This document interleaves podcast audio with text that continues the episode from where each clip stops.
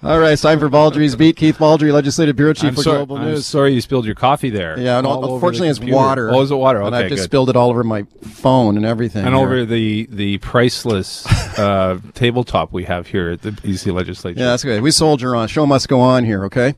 All right. I hope you don't short yourself out there. Yeah, I know. water I'm- There's water everywhere. I've spilled water absolutely everywhere. If you electrify yourself, I will continue on with the show. Thank you. Um, let's talk about uh, the, the Omicron threat here in, in British Columbia. And it's interesting to see the BC government now taking some heat over the, the lack of these rapid tests that are being rolled out in other provinces, notably Alberta, Ontario. Lots of free rapid tests for COVID. Yeah, and we don't, we don't, why don't we have these rapid tests? Yeah, so there's different types of rapid tests, and BC bought uh, or procured a bunch of rapid tests that are not the take-home kind.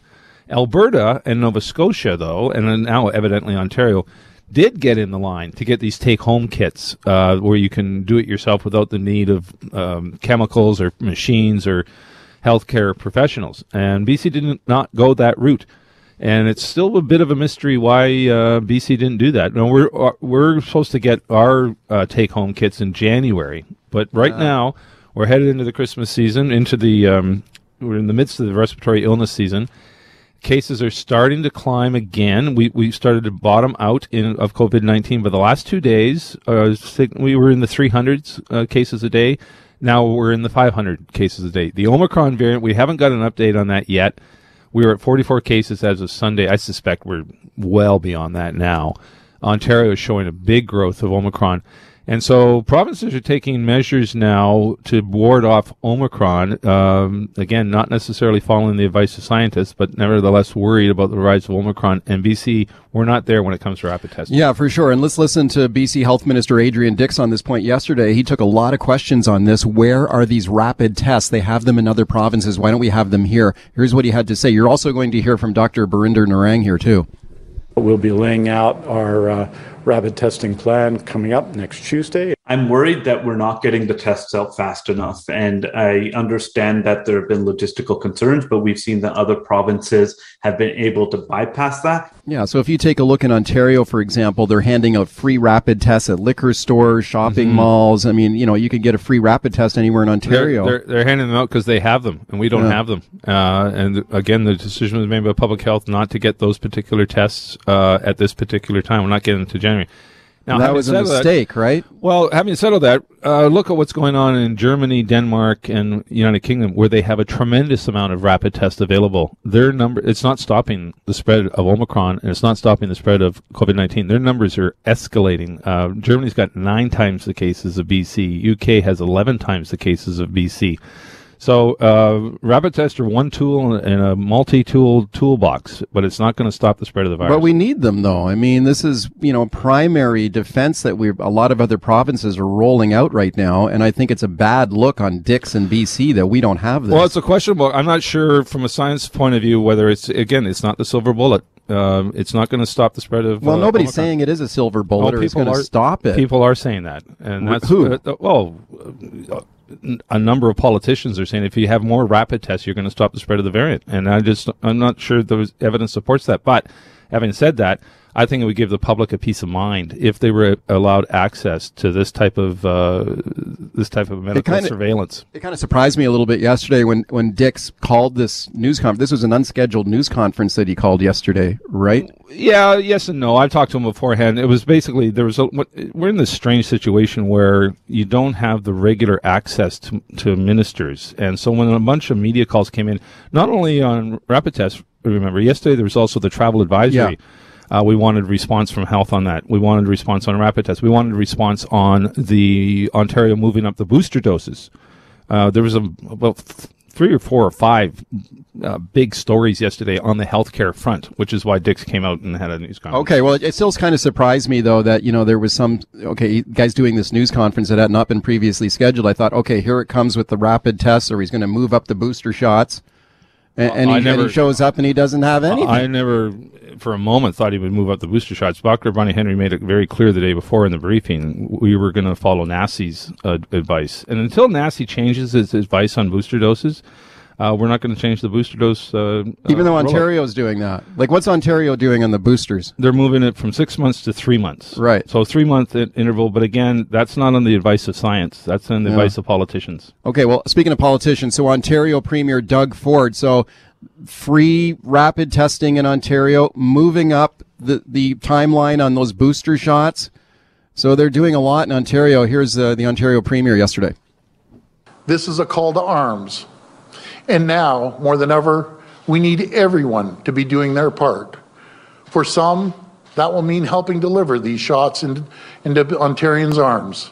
But for most, it means simply getting your booster as soon as you can. Okay, so is there pressure on BC now to follow suit on this, or do you think No, they'll not hold firm on necessarily. No, uh, un- unless NACI changes this um, its advice, which is based on science, and science always changes. It's not, you know, it's science is an evolving situation. So if NACI changes its advice on boosters, and it may very well do that in the wake of the Omicron variant, which is much more transmissible, if the science supports getting your booster earlier, NACI will recommend that. What is the current recommendation? Six months Six after months. your second Yeah, shot. Six months Right. after your second shot.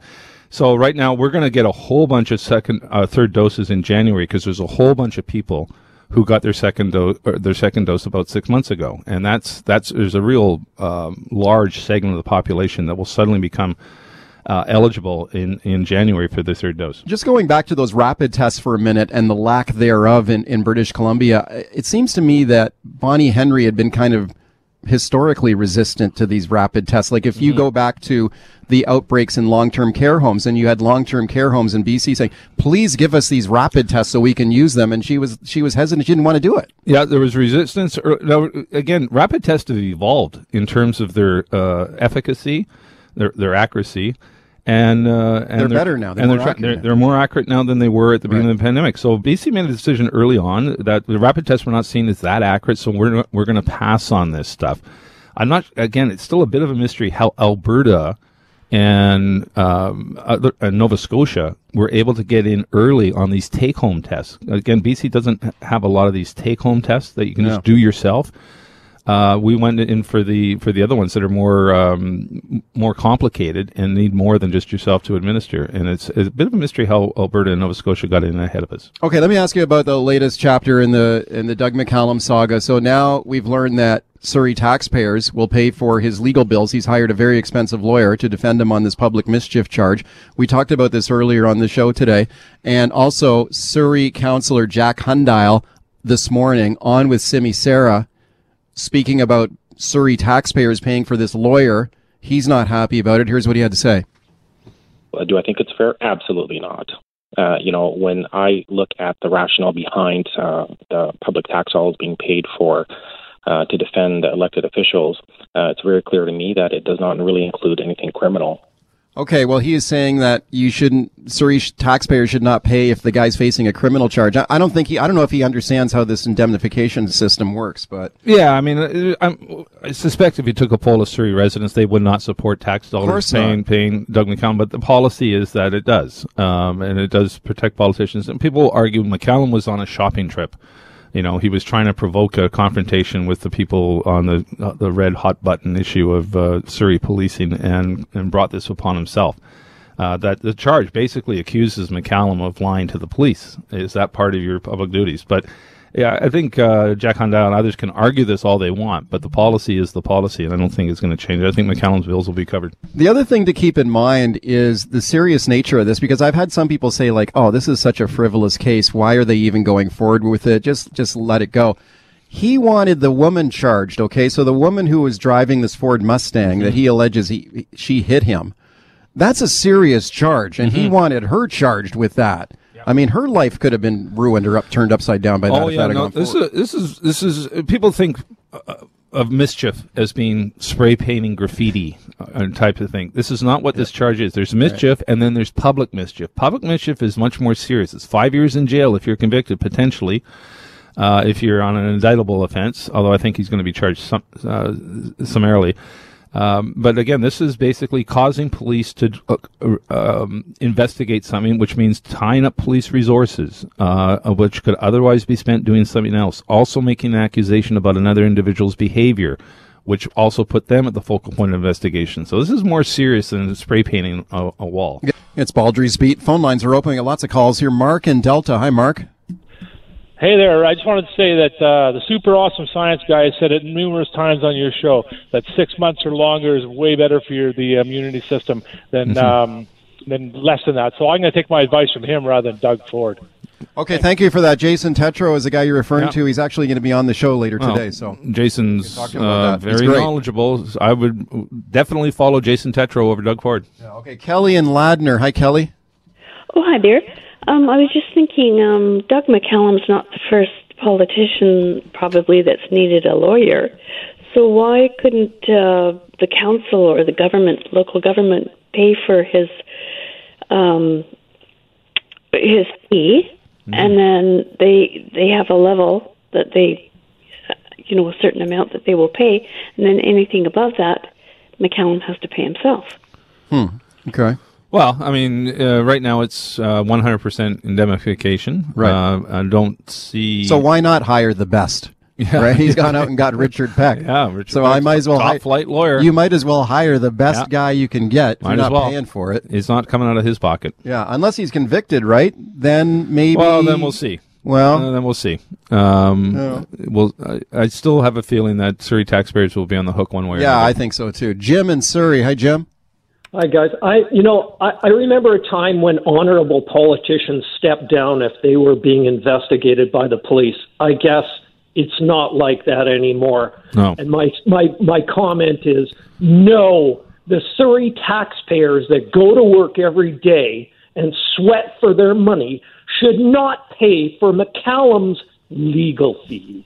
Okay, thank you for that, Jim. Yeah, it raises an interesting point. There was a time uh, when politicians would step down Yeah. when they were under investigation. Notably, I remember back in the 1980s, uh, uh, the health minister of BC, Peter Dueck, Yeah. stepped down because his deputy was under RCMP investigation, and Wow. the opposition NDP uh, made a. Uh, it was Glenn Clark actually, in opposition, demanded that Dueck step down.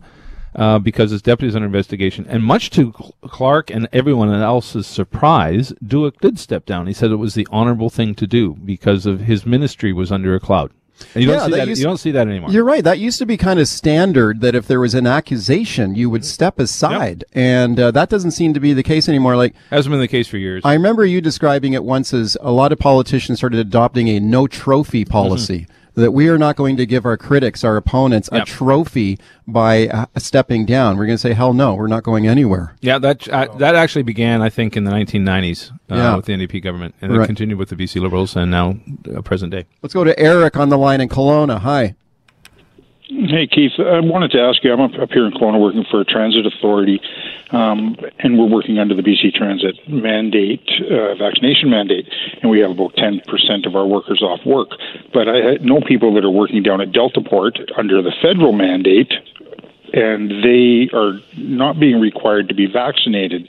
Their union on their site says that it is a non. Um, you know, compelling um, policy, but I'm wondering if you know anything about that on on how they're getting around it, so I can represent my workers better up here in the Okanagan. Yeah, I'm not aware of uh, Deltaport's uh, uh, policies on that. Um I think the, the the advice right now is not to get around vaccine mandates; it's to follow vaccine mandates. I'm surprised that 10% of your workforce is off off work. The percentage in BC healthcare and the BC public service, uh, which is fairly, we're talking, you know, well more than 100,000 people, 100, probably 150,000 people. The non-compliance to vaccine is less than 2%. It's about 1%. So that strikes me for transit up there to be 10% is pretty high. Let's go to Noreen on the line in Abbotsford. Hi. Hi, Keith. Hi, Mike. Hi. Hey, um, I'm just calling in about the booster. So I had two AstraZenecas, and I got notified the day of the sixth month, and two days later, I got my booster. Mm. Yeah. And what was it? Was it Moderna or Pfizer? You could pick. Right. I took Pfizer. No, they offered both. Well, that's the way it's supposed to work. I am getting emails from people who are a little concerned that they're it's six months now and they haven't been notified. It's going to be, you know, there's going to be instances where there's going to be some delays. We're in the Christmas season. There's going to be some staffing shortages. There's going to be some pharmacies that are closing down for a few days and uh, over the Christmas season. So I'm at the six month mark as well. When it comes to, I was double AstraZeneca. I'm waiting for my notice, which should come next week, but maybe it'll come in January. So I, th- I think people just have to be a little patient. We just got one minute left here. We were discussing off air the, the travel advisory that came out yesterday. Do you think a lot of people, let's say they've booked a holiday, they're going to Mexico next week or something, do you think most people would cancel? They just keep traveling? Well, some will cancel, but anecdotally, I was on Jas Johal show yesterday. We took four calls, uh, all of them saying, I'm still going to travel. And a lot of people are, are using the argument. So the federal government has not defined what is essential travel. A lot of people are going to use the argument, my mental health is essential. I've been in this pandemic for two years now. I haven't traveled. I've, obeyed the rules. I'm double dosed. I'm going to travel. I think you're going to see a lot of people do that.